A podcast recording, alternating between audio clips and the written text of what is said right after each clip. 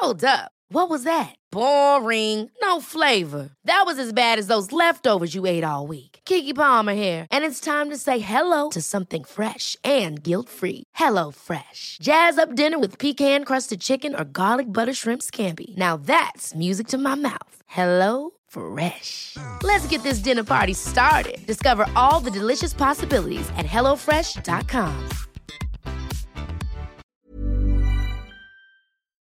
Bonjour, bonjour, c'est Bertrand et je suis votre coach web. Et bien bienvenue dans ce nouvel épisode de mon podcast dédié à la création de contenu, aux créateurs de contenu, à ceux qui ont des bonnes idées et qui veulent les exprimer, ceux qui veulent parler de leur passion, de leurs envies, de, de, de tout ce qui leur passe par la tête, ils ont envie de l'exprimer sur internet et peut-être pour certains, ben, en faire un métier, peut-être d'autres c'est juste euh, gagner quelques sous, peut-être d'autres c'est trouver un métier, peut-être d'autres c'est euh, enfin ou trouver un emploi, pardon, excusez-moi, plus qu'un métier. Et bref, on a tous des envies, etc. Et aujourd'hui, je voudrais vous parler de bah, comment on finance tout ça. Alors, je vous l'avais dit il y a quelque temps, le, j'avais en tête de lancer un, une page sur Patreon pour euh, voir un petit peu le fonctionnement. Alors Patreon, pour ceux qui qui savent pas à quoi ça correspond, c'est une plateforme de financement participatif qui permet en fait euh, à des créateurs de contenu de mettre en place un système de... On peut leur donner de l'argent, alors c'est l'équivalent de Tipeee, c'est-à-dire que on peut mettre en place un système de paiement pour recevoir par exemple un euro par épisode euh, publié du podcast et euh, ben vous, vous avez le loisir ou pas de donner 1 euro, 2 euros, 3 euros. Alors euh, c'est à la différence de Kickstarter, au Kickstarter vous financez un projet en one shot, Ulu le Kickstarter, c'est du projet one shot. Upsi sur euh, sur Patreon, on est sur du récurrent. Donc on, le principe, voilà, c'est que bah ça va être soit chaque épisode, moi, j'ai choisi euh, tous les mois parce que si je vous demande, euh, si je disais un, un euro par épisode, à 30 euros, euh, à 30 épisodes par mois, bah bien sûr, ça fait 30 euros. Et, et je suis pas certain en fait du rythme, etc. Le, quand vous êtes sur un, rythme, un épisode par semaine, vous demandez un euro par épisode, bah vous voyez à la fin de, à la fin du mois, ça fait 4 ou 5 euros. C'est comme ça que fonctionne beaucoup de contenu, mais vous pouvez demander plus, vous pouvez avoir tout un tas de, de, de de paliers comme vous voulez mettre. Et le la page Patreon, vous allez voir, hein, je vous mets les notes, euh, enfin dans les notes de l'émission, là je vous mets le lien, il sera aussi sur mon sur mon blog. Alors je vous le dis euh, tout de suite, il y a deux choses là-dessus.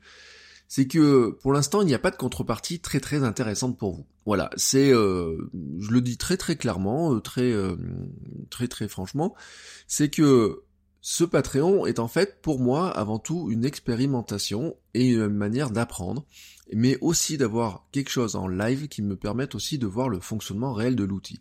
Alors les contreparties imaginées pour le moment, c'est plutôt quelque chose de dire ben j'ai fait un j'ai activé une option sur Patreon qui est disponible, c'est d'avoir un fil de podcast qui est réservé aux patrons ou aux patriotes, vous appelez ça, Patribéja appelle ça des patriotes, c'est-à-dire à ceux qui donnent de l'argent. Voilà, si vous donnez un euro, eh ben, vous avez accès à un fil euh, de podcast euh, privé qui, pour l'instant, je vous le dis très très clairement, est vide.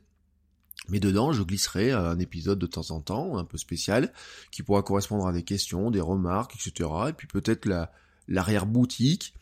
Euh, j'avais imaginé par exemple mettre dedans des mini-formations, vous voyez, parce que je, je voulais préparer des, des, choses en ligne, etc. Mais je me dis, il y a peut-être des bouts de trucs euh, que, qui pourraient être mis dessus, qui pourraient être des versions test, par exemple, pour ceux qui donnent euh, ben, euh, de, l'argent, même si vous donnez qu'un euro. J'ai pas mis de palier, parce que je trouve que il n'y a pas besoin d'avoir des paliers. J'explique dans la vidéo. Hein, C'est-à-dire qu'il y en a certains qui font des paliers. Si vous mettez un euro, vous avez ça. Si vous mettez 2 euros, vous avez un peu plus. Si vous avez 10 euros, vous avez un peu plus, etc.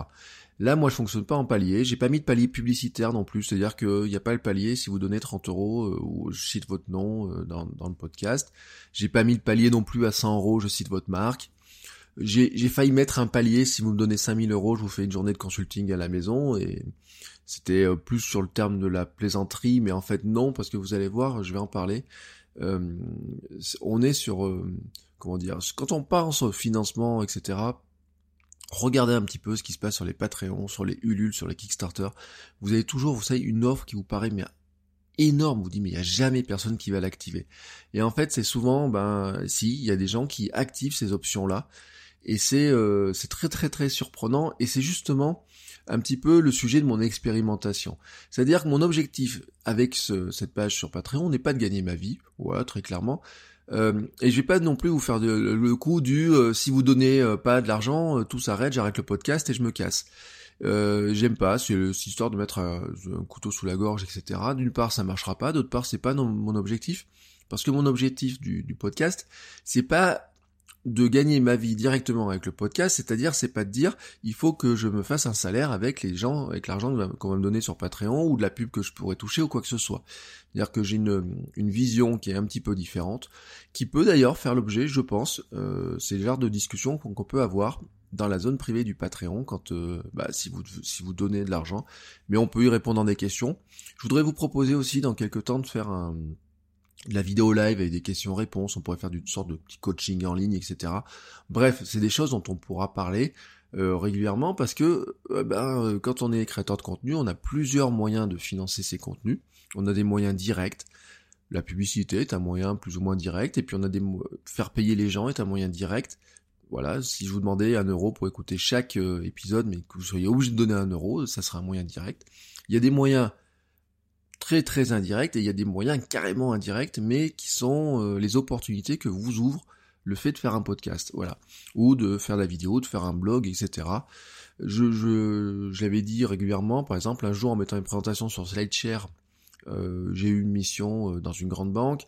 un jour, j'ai certains billets de mon blog de mec qui m'ont permis d'avoir des clients, mais des clients qui me rapportent euh, qui me commandent des articles à écrire, par exemple, vous voyez, de, des, choses comme ça, et qui me font une grosse partie de mon chiffre d'affaires euh, à l'année comme ça.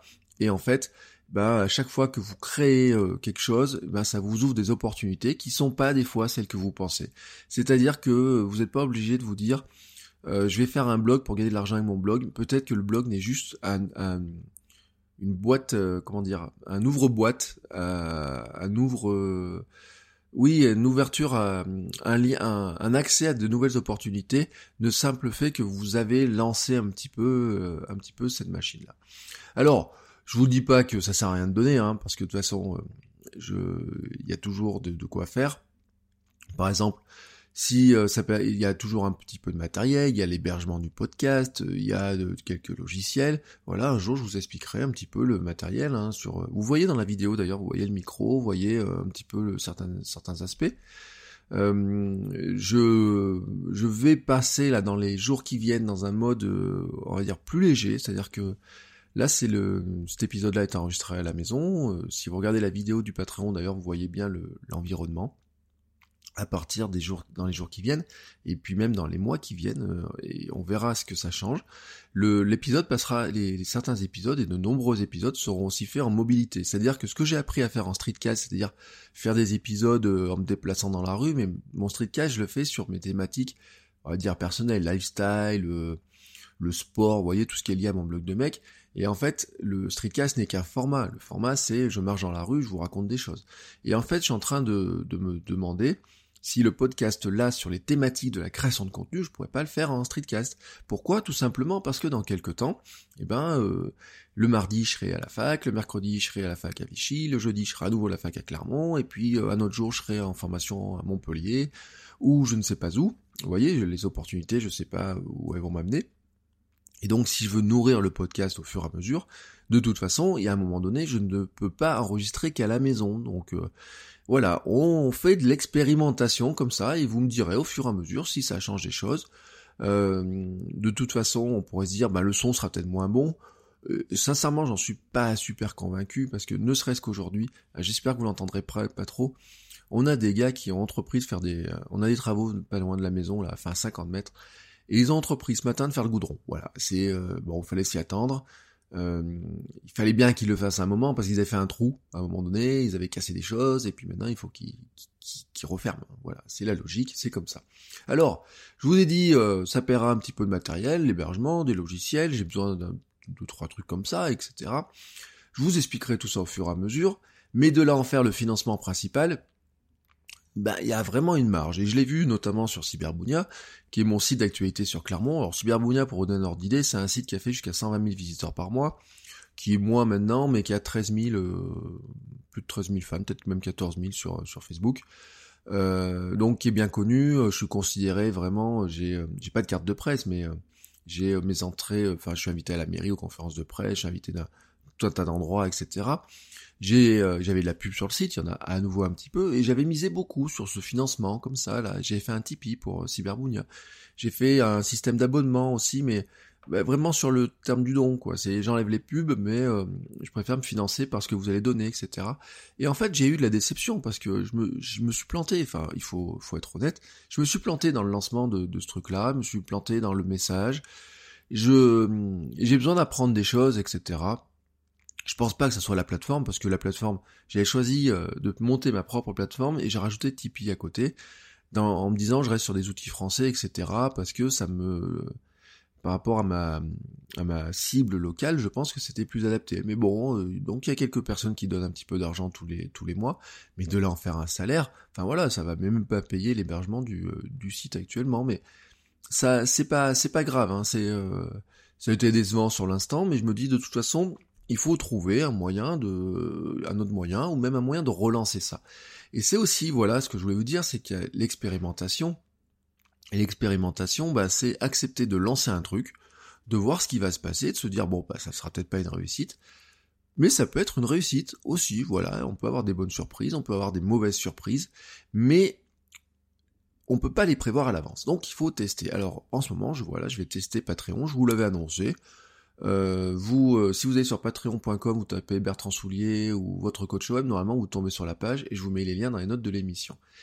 Je sais aussi qu'il y a une, raison pour laquelle ça ne c'est compliqué ce système-là.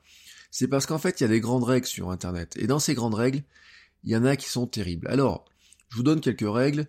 Euh, des règles dont on parlera dans les prochains jours notamment, c'est que le nombre d'abonnés n'est pas à votre page Facebook, à votre site ou un podcast, n'est pas un métrique qui est si important que ça. C'est-à-dire qu'en fait, même maintenant, le nombre d'abonnés, le nombre de fans ne vous garantit même pas une audience. Parce que c'est pas parce que vous avez 1000 euh, abonnés à newsletter que les 1000 personnes vont l'ouvrir, c'est parce que vous avez 13 000 fans que les 13 000 personnes verront euh, votre contenu sur Facebook. Sur Instagram, hein, on voit c'est un petit peu la bataille à ce sujet-là en ce moment. Euh, et puis il y a de l'audience qui vient, qui va tomber sur vos contenus, qui va jamais s'abonner, mais qui va tomber dessus de temps en temps, etc on a tout un tas de choses qui s'appellent la longue traîne dans le référencement. Enfin, il y a énormément de choses qui rentrent en jeu.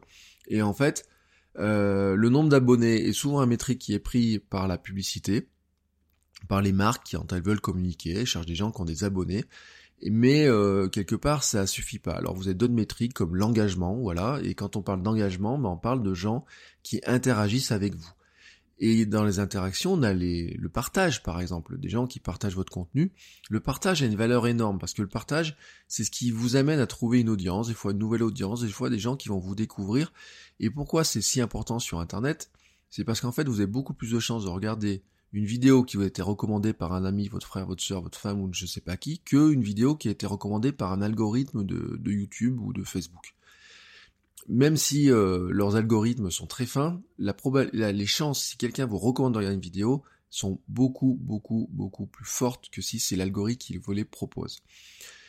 Mais des fois, ça, ça suffit pas pour gagner euh, grand chose hein, avec le système publicitaire actuel.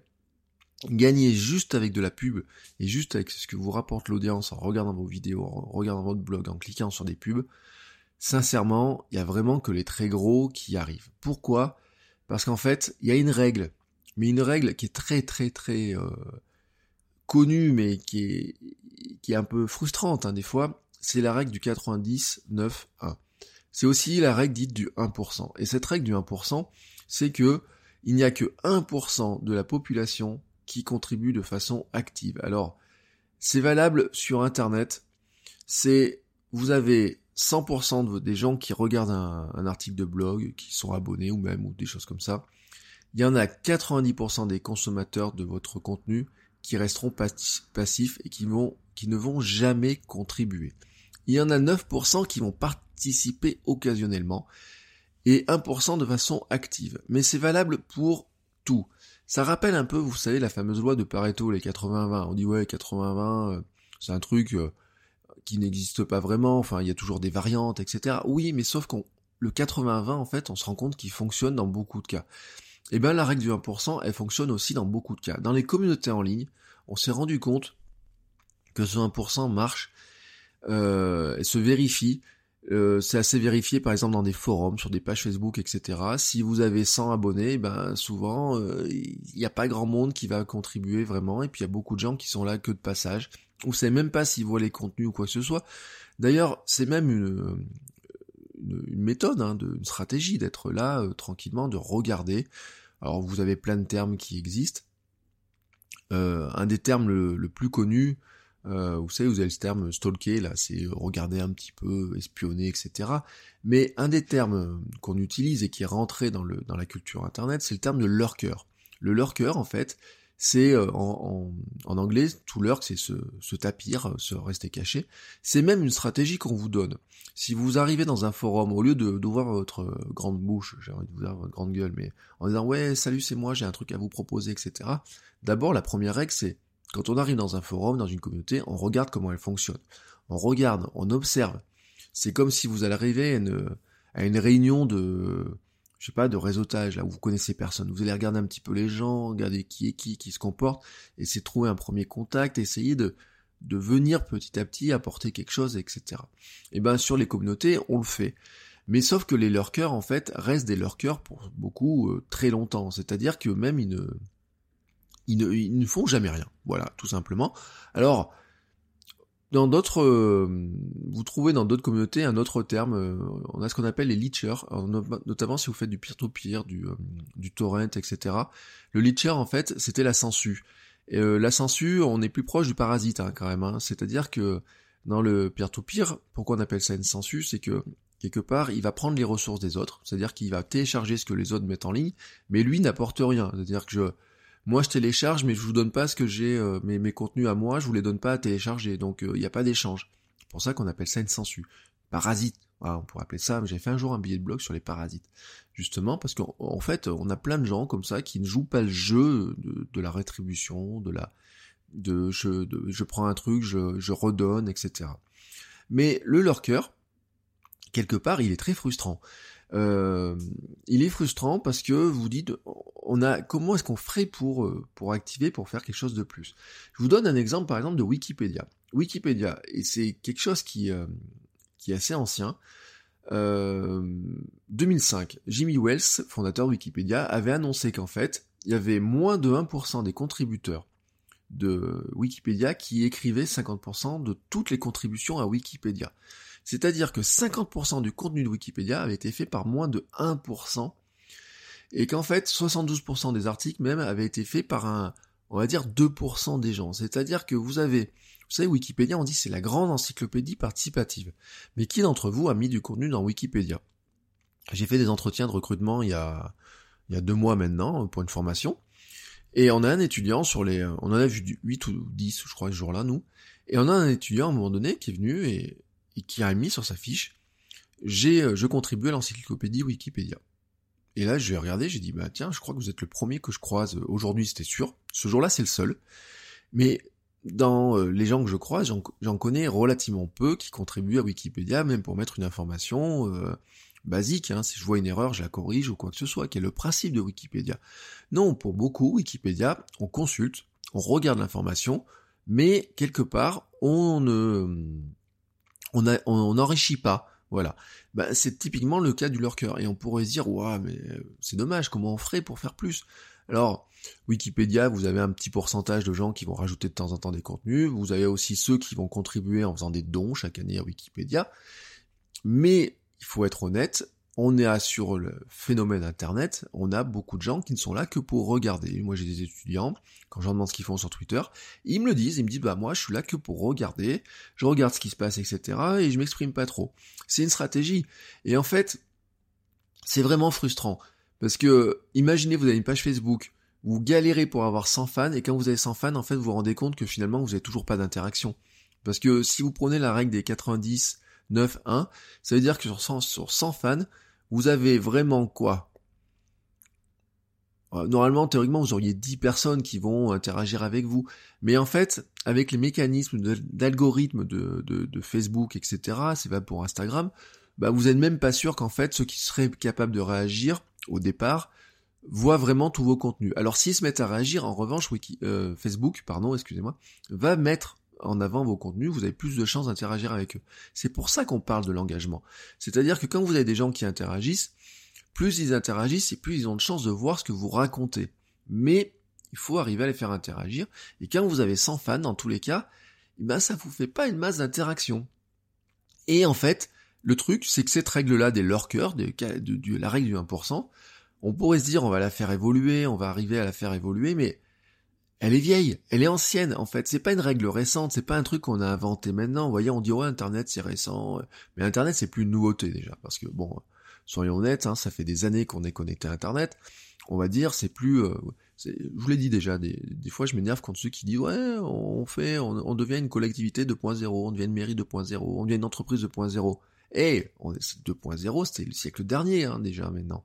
Le, le, ça fait longtemps qu'on discute sur des réseaux. Euh, alors on a à une époque ils appelaient ça des réseaux télématiques, euh, des réseaux euh, informatiques, des choses. Euh, voilà, maintenant on appelle ça Internet, mais quelque part la discussion en ligne. Alors il y avait moins de gens qui le faisaient.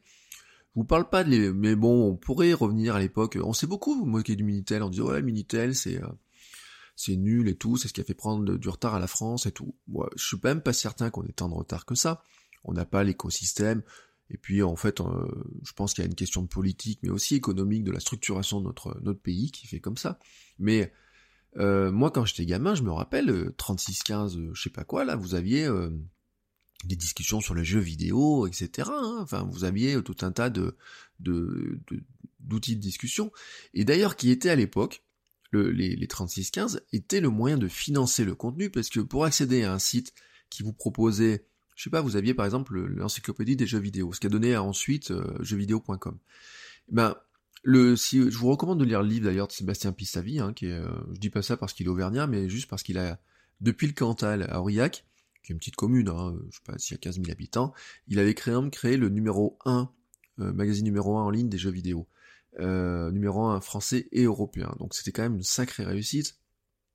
Et à l'époque, il a lancé, il a financé, il a commencé par des disquettes euh, ou par des CD de, vous voyez, des, disquettes d'astuces qui envoyées par la pose et CD dans les magazines ensuite, et puis par un par un 3615, voilà, qui et à l'époque, bah, ces 3615 là ont permis de financer des contenus. Xavier Niel, hein, euh, très connu pour avoir fait ça aussi, dans un domaine qui n'est pas les jeux vidéo, mais qui est une sorte, une autre sorte de jeu. Euh, donc le, à l'époque, on s'est moqué de ça, mais finalement, c'était un moyen de financer le contenu, hein, quand même, le, Minitel, sans qu'il y paraisse. Et euh, il y a des, euh, il y a des choses qui, qui, qui, existaient, qui étaient déjà de la discussion. Mais si on revient aussi, par exemple, dans d'autres choses, on avait les BBS, les newsgroups. Euh, alors les newsgroups, ça va peut-être parler à certains. Le BBS, encore moins, on parle là des années 80, 90. Hein, euh, même, enfin, je crois que c'est les mêmes fin des années 70. Les certaines choses ont été inventées là-dedans. Mais en fait, cette règle-là des 1% existait déjà. Voilà, c'est euh, c'est con, mais en fait, la règle, le lurker, le terme lurker, vient de l'époque des BBS et des newsgroups, donc ça vient des années 80, et fin des années 70, 80 et puis 90. Donc vous voyez cette règle-là, en fait, elle est... Euh, les réseaux sociaux, par exemple, euh, Twitter, Facebook, etc. n'ont pas modifié ce fonctionnement de la, règle. Ce qu'on appelait le web 2.0 pour mettre des commentaires, etc. n'a pas modifié ce comportement-là de la règle. Les wikis comme Wikipédia n'ont pas modifié le comportement vraiment réel de cette règle-là non plus. Et en fait, il y a un truc qui est vrai, c'est que les lurkers, c'est, ils sont utiles. Pourquoi? Parce que c'est l'audience de masse. C'est-à-dire que quand vous annoncez que vous avez 100 000 visiteurs sur un site, eh ben vous avez 100 000 visiteurs et même si vous dedans, vous avez 99 000 lurkers. Voilà. Mais l'audience de masse, celle qui intéresse les marques dans le marché publicitaire, etc. C'est quoi? C'est d'être vu par plein de gens, par exemple. Et ces lurkers, c'est, ils sont là. Et les lurkers aussi, ils sont utiles pourquoi Pour votre ego. Vous vous rendez compte, quand vous avez 100 000 visiteurs sur votre site, eh ben, votre ego, il est un peu gonflé d'avoir 100 000 visiteurs sur son site. Mais d'en avoir déjà 100, 200, 300, 400, etc. aussi, ça vous gonfle votre, ça vous gonfle votre ego, hein, pas le, ça peut vous gonfler d'en avoir, euh, vous aimeriez en avoir plus, mais ça c'est un autre débat. En fait, ces lurkers-là, ils existaient là, ils créent l'audience de masse. Certains d'ailleurs même, euh, j'en parle quand je fais mes cours sur Facebook, euh, ça, on s'est beaucoup moqué de Facebook avec les trucs des presse-boutons. On dit ouais, les gens sur Facebook sont juste là pour mettre un j'aime. Mais en fait, il y a des gens, ils ont pas envie de mettre plus qu'un bouton j'aime ou un commentaire. Enfin, un commentaire déjà, ça les, ils ont pas envie de le faire. Regardez la masse de commentaires de gens qui ont rien à dire. Ils mentionnent quelqu'un à la limite, ils vont faire un j'aime ou quoi que ce soit. Ce qu'on appelle le presse-bouton là comme ça n'est pas que négatif en fait. C'est aussi une partie de votre audience. Bon, euh, si on, est, si on étale un petit peu plus, un petit peu plus tout ça, on se rend compte en fait que cette règle-là des 1%, elle est beaucoup plus large que ça. En fait, elle s'applique à plein de choses, et c'est pour ça qu'elle va être compliquée, qu'elle va être euh, presque immuable.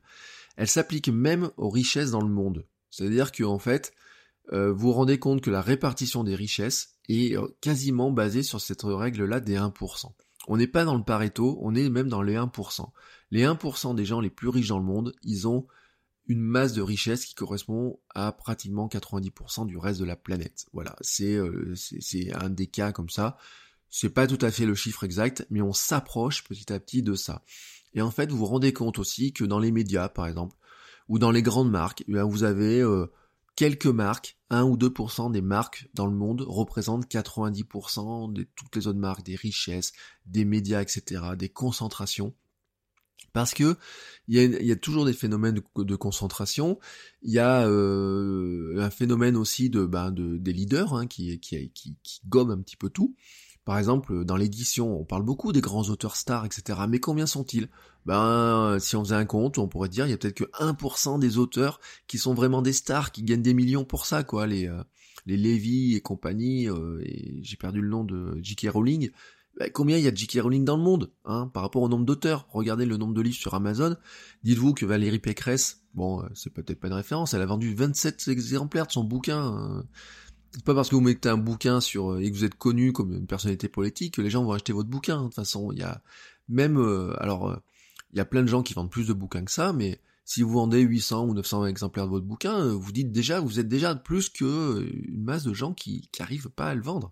Alors de là à devenir le prochain grand auteur, voyez la marge. Je pense même qu'on pourrait euh, prendre par exemple sur Instagram. Vous voyez, on parle des influenceurs, les gros influenceurs, ceux qui génèrent des millions de vues, etc.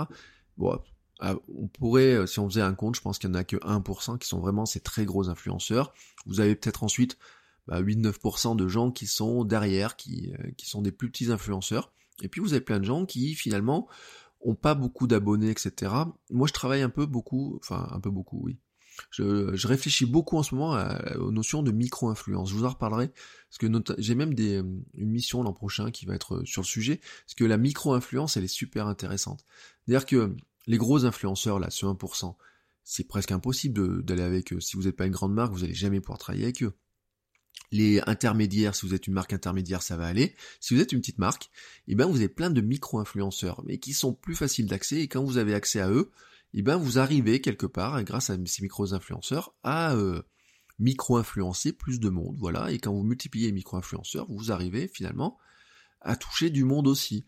Voilà, le monde est fait comme ça, mais il y a, une règle, alors on pourrait dire euh, Google et Facebook ont pris 90% du marché publicitaire en ligne, et pas qu'en ligne d'ailleurs, hein, ils, en sont sortis beaucoup. Euh, Facebook est un vrai concurrent à toutes les plateformes publicitaires, qu'elles soient en ligne ou hors ligne. Euh, moi je le vois, hein. il y a des moments j'avais fait des devis publicitaires pour Cyberbounia, et le gars il me dit ouais, euh, il me dit oh non non on l'a pas pris, euh, on, réfléchit, puis quelques temps après je voyais apparaître la pub sur Facebook, par exemple. Et pourquoi? Bah tout simplement parce qu'ils ont trouvé que Facebook avait une offre qui leur correspondait peut-être mieux. Alors on pourrait s'énerver, hein, moi quand certains je leur dis bah écoutez si vous êtes comme ça la prochaine fois que vous envoyez votre communiqué de presse et que vous espérez qu'on vous fasse de la pub, bah je sais pas si je parlerai de vous, mais on peut pas passer son temps à s'énerver non plus, il faut trouver d'autres systèmes. Mais voyez ce système-là, même des, euh, du 1%, c'est, il y a une phrase dans la Silicon Valley, c'est winners take all. C'est-à-dire que le, gagnant prend tout. C'est une grande règle de la Silicon Valley. Et même des gens euh, comme Branson, etc., ont essayé de, de dynamiter cette règle-là. Et en fait, ils n'y arrivent pas. Google, Facebook sont des exemples de euh, on prend tout le marché ou presque. Il reste des miettes derrière. Même en France, c'est pire. Google, c'est euh, sur la recherche, ils restent, ils sont plus que 90%, etc. Chrome, par exemple, le navigateur Chrome, rappelez-vous de Firefox à une époque. Firefox, on disait ouais c'est génial etc. Mais Firefox, je dis pas que ça va mourir, mais Firefox ne représente plus grand chose. Regardez le nombre d'entre vous qui sont sur Chrome. Moi moi-même j'ai un Chrome qui est démarré, même si je suis un vrai adepte de Safari pour des raisons de synchronisation, mais là c'est vraiment un autre sujet. Regardez des plateformes comme Uber. Il y a plein de gens qui pourraient faire pareil que Uber, mais Uber est en train d'aspirer, en tout cas euh, médiatiquement, 90% euh, de l'attention. Mais euh, prenons la France, hein. le bon coin sur les petites annonces. Pourquoi vous allez acheter des petits, mettre une petite annonce dans le journal gratuit que vous aviez avant, etc. Elle va vous coûter cher alors que vous faites ça en deux secondes sur le bon coin. L'autre jour j'ai mis une annonce à 23h, à 6h elle a été validée, et à 7h30 j'avais un, mail pour me demander, un peu plus tard, mais j'avais un mail pour me demander si euh, mon produit était vendu. Blablacar, sur le covoiturage. Blablacar n'a pas inventé le covoiturage, il y a plein de plateformes de covoiturage. Sauf que si vous pensez Blablacar, 90%, euh, au covoiturage, 90% du cas, vous partez sur Blablacar. Voilà. Winners take all. Et dans le financement participatif, ça existe aussi. Quand on parle de Kickstarter, Kickstarter, vous savez, ça fait toujours rêver. C'est, euh, on dit, oh là là, le mec, ils ont levé euh, des millions, ils ont levé, euh, le gars, il invente un produit, il le met en ligne sur Kickstarter, il gagne des millions, ils ont, ils voulaient 100 000 euros, ils ont, ils ont touché 10 millions pour développer leur projet. Oui, mais il y en a combien? 1% font ça. Guère plus. Peut-être après, alors, je pense, peut-être même pas 1%. Après, vous avez des, un autre pourcentage qui va financer ces projets, puis vous avez un gros pourcentage de gens qui ne va jamais décoller, qui ne va pas arriver à décoller.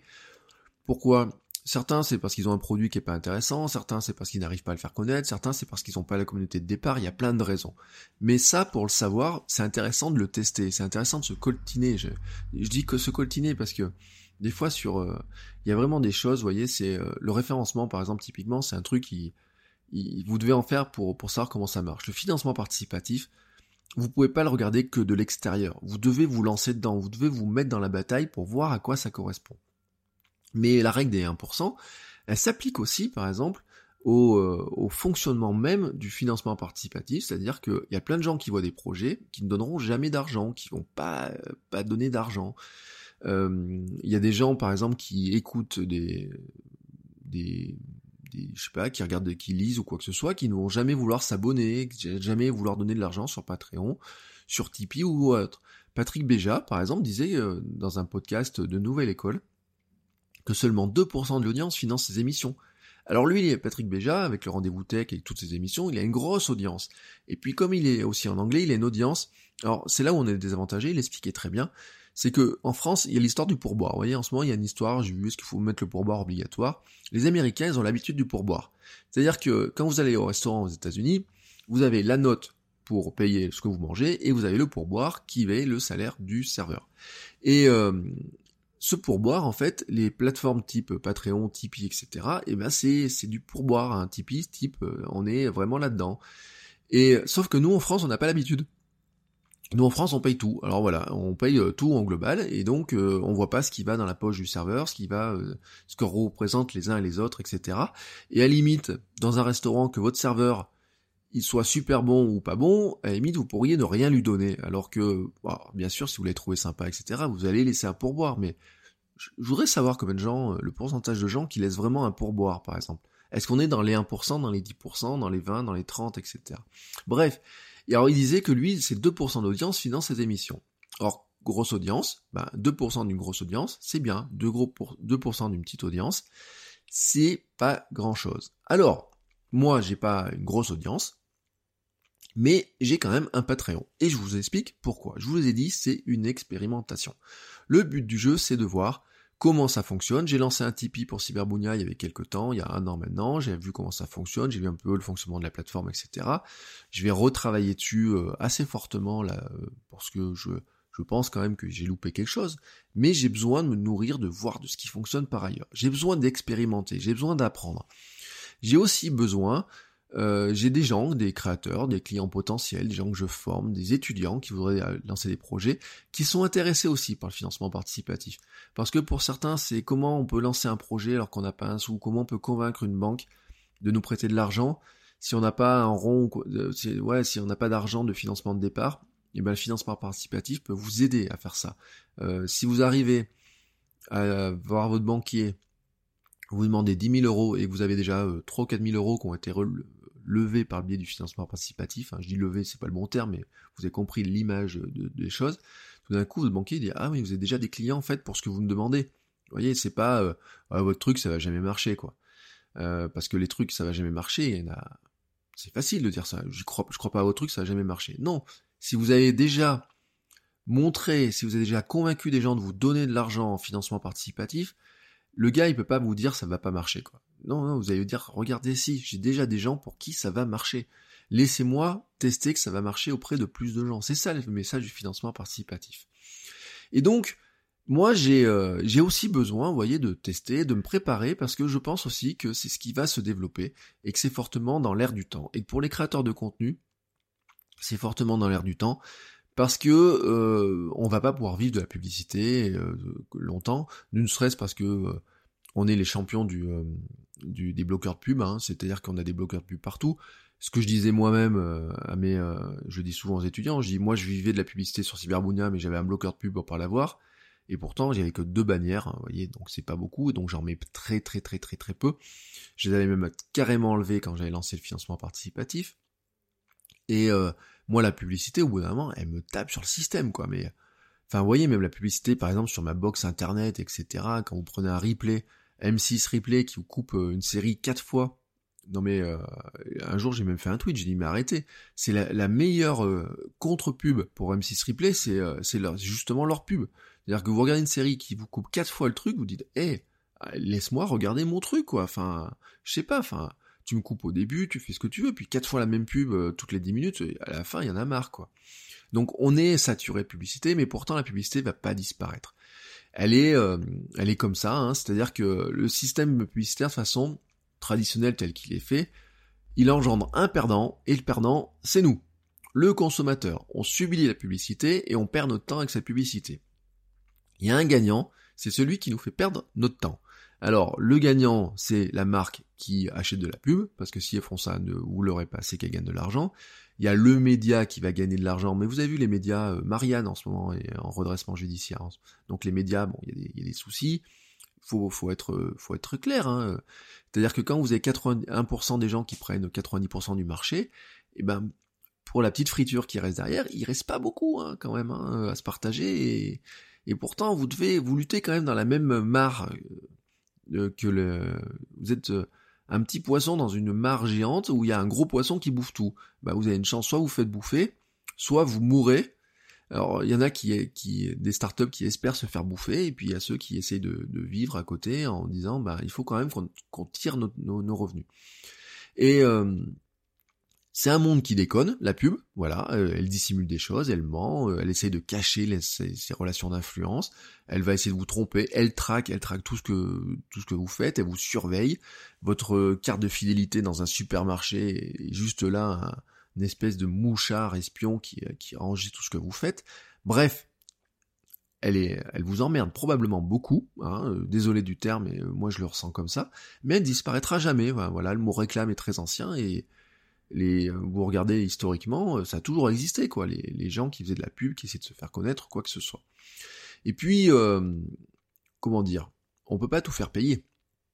C'est-à-dire qu'en fait, est-ce qu'on pourrait avoir un Internet? Est-ce qu'Internet serait tel qu'il est maintenant si tout avait été payant dès le départ? Je, franchement, est-ce que vous seriez devenu addict à Wikipédia si Wikipédia était devenu payant?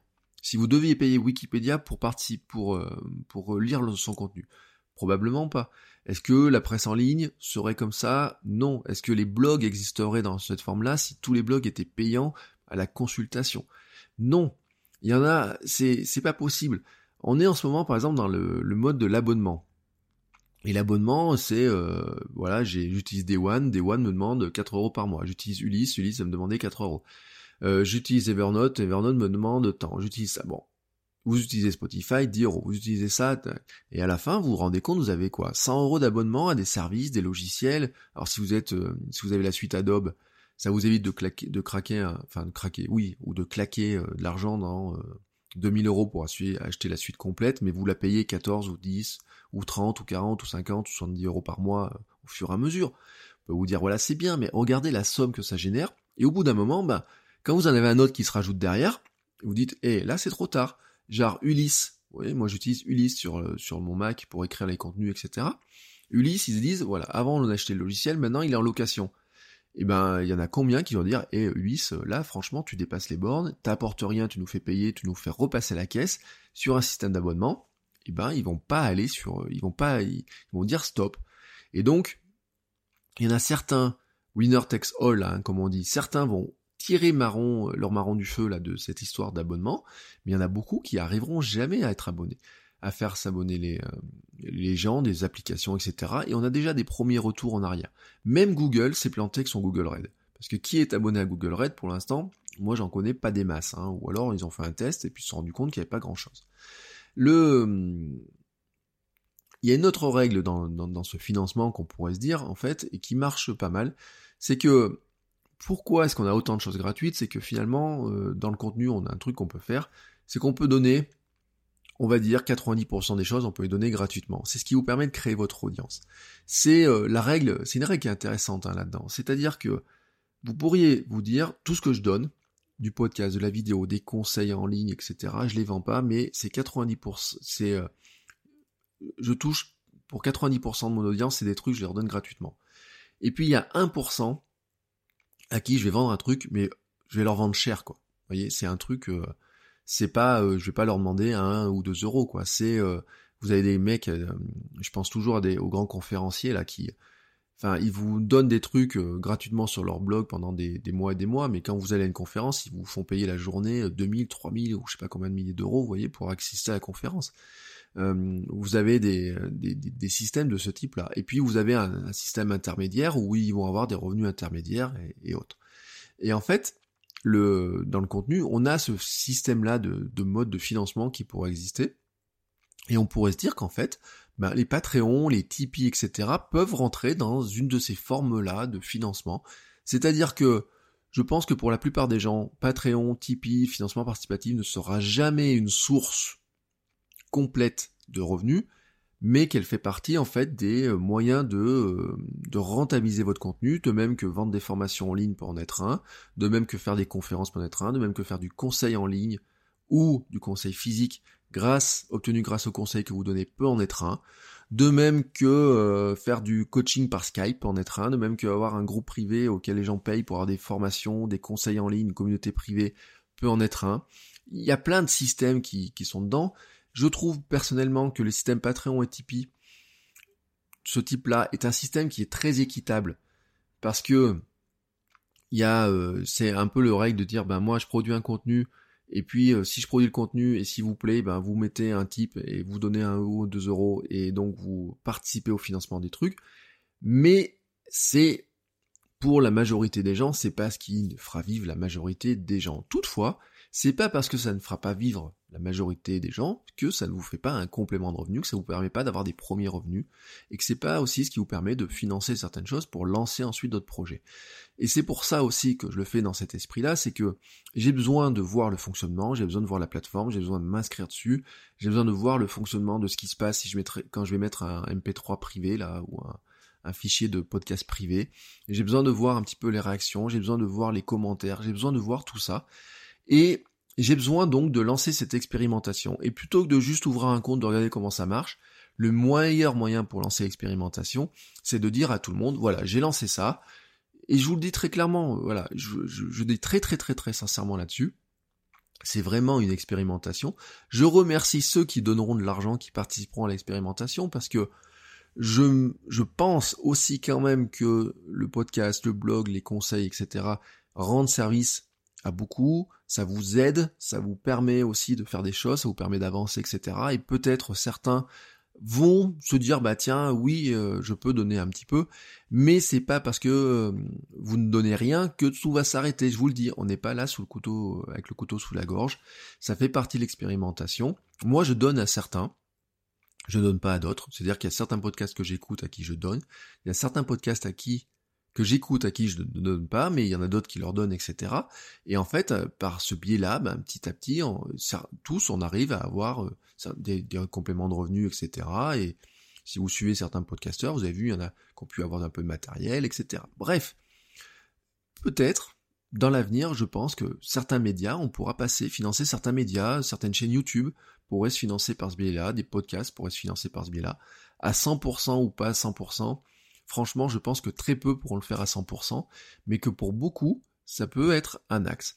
Et moi, voilà, j'ai envie d'expérimenter ça parce que j'ai aussi besoin de l'expérimenter, j'ai aussi besoin de euh, d'aller, euh, comment dire, euh, pouvoir aider les gens qui me demanderont mon avis dessus, de leur dire voilà ce qui fonctionne, comment ça, comment ça marche, qu'on peut faire, voici ce qu'il faut prévoir à l'avance, et, et voici, voilà, voici à quoi il faut penser, voilà.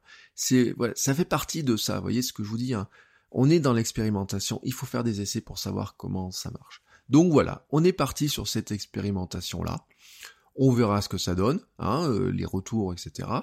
Euh, comme je dis, on ne sait pas si Patreon, Tipeee, le financement participatif, c'est ce qui permettra de financer les contenus à l'avenir, mais on ne sait pas de quoi est fait l'avenir. Hein. on prépare juste maintenant les pistes pour pouvoir euh, peut-être en profiter plus tard. Donc je vous dis à tout de suite sur Patreon. Et dans tous les cas, à demain bah, dans vos oreilles pour un nouvel épisode du podcast. Allez, belle journée à vous. Ciao, ciao